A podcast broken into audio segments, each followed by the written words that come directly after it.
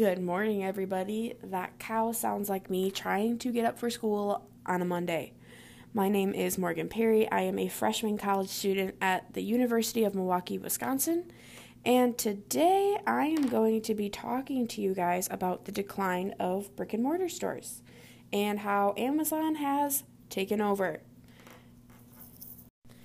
Now, we all know Amazon, we all know malls and retail shopping. And as working class, we want deals. We want the best deals. We want to save money so we can have the best, look our best, feel our best, and still have some money to do other stuff.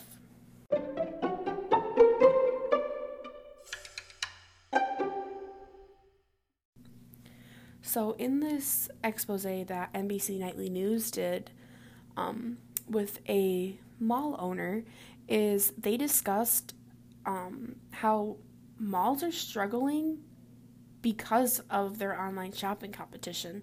And, you know, the sales ran by stores are mediocre at best versus the online sales. There's so many more opportunities for online sales and nobody wants to sit there and dig through a rack for an hour to two hours trying to find something, or they can just go online, find it right away, get it in their size, get it shipped to their door, and that's so much more of a convenience.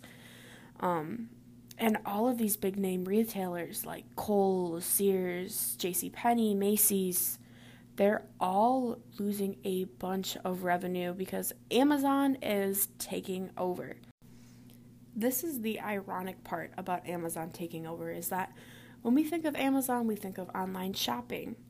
And Amazon apparently has outlet stores.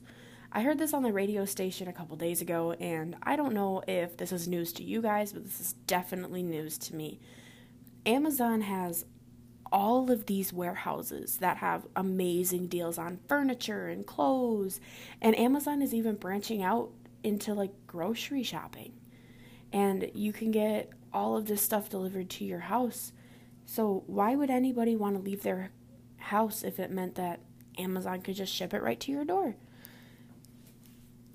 And that is where the brick and mortar and online shopping collide.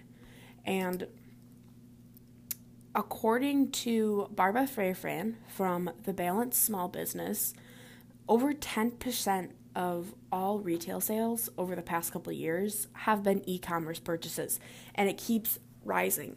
If you don't know what an e-commerce purchase is, it's basically online shopping.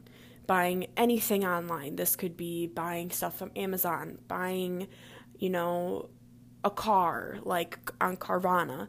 It could be literally anything that you purchase through the internet.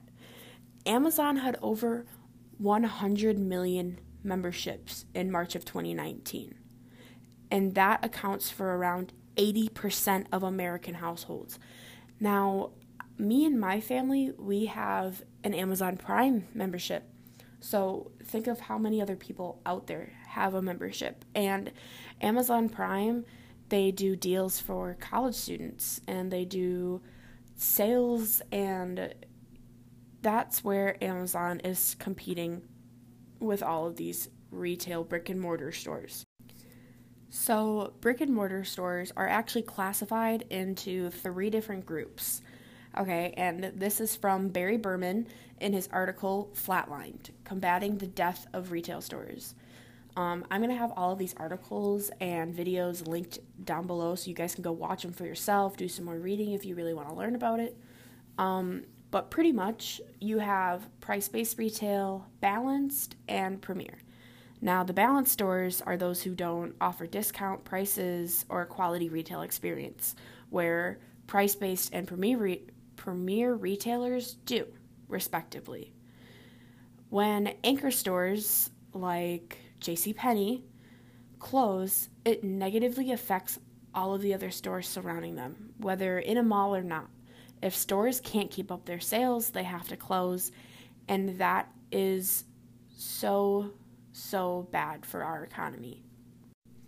If you're from Wisconsin, um, you know Pleasant Prairie Mall.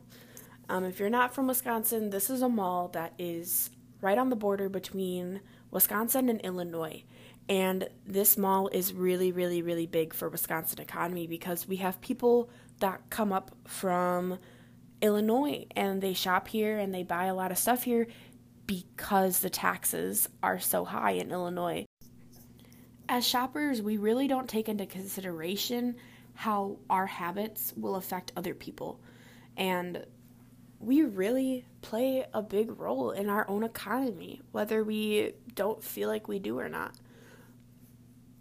I work full time, I'm a full time college student. Any other full time working class, you know, mother, father, student, daughter, brother, anybody, they want a good shopping experience that's going to save them money. And that's why Amazon and online shopping is so, so big for all of us. But we need to t- take into take into consideration our habits and how it's going to negatively affect everybody and not just ourselves. It's hard to take the time out of your day and stop at a grocery store or stop at the mall or anything like that to bring forth more money into our economy and put it back into circulation. But I want you to think about it next time you pick up your phone and, oh, I want to order some DoorDash or I want to go on Amazon. Think about it. Do I really need this? Do I really need to order this? Or can I get out of my house, get in my car, and go somewhere?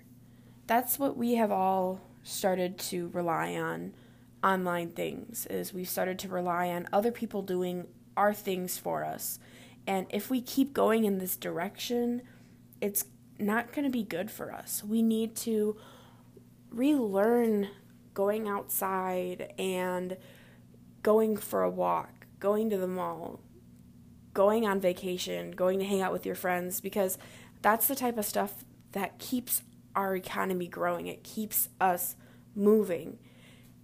And that's something that we have all lost because of the pandemic.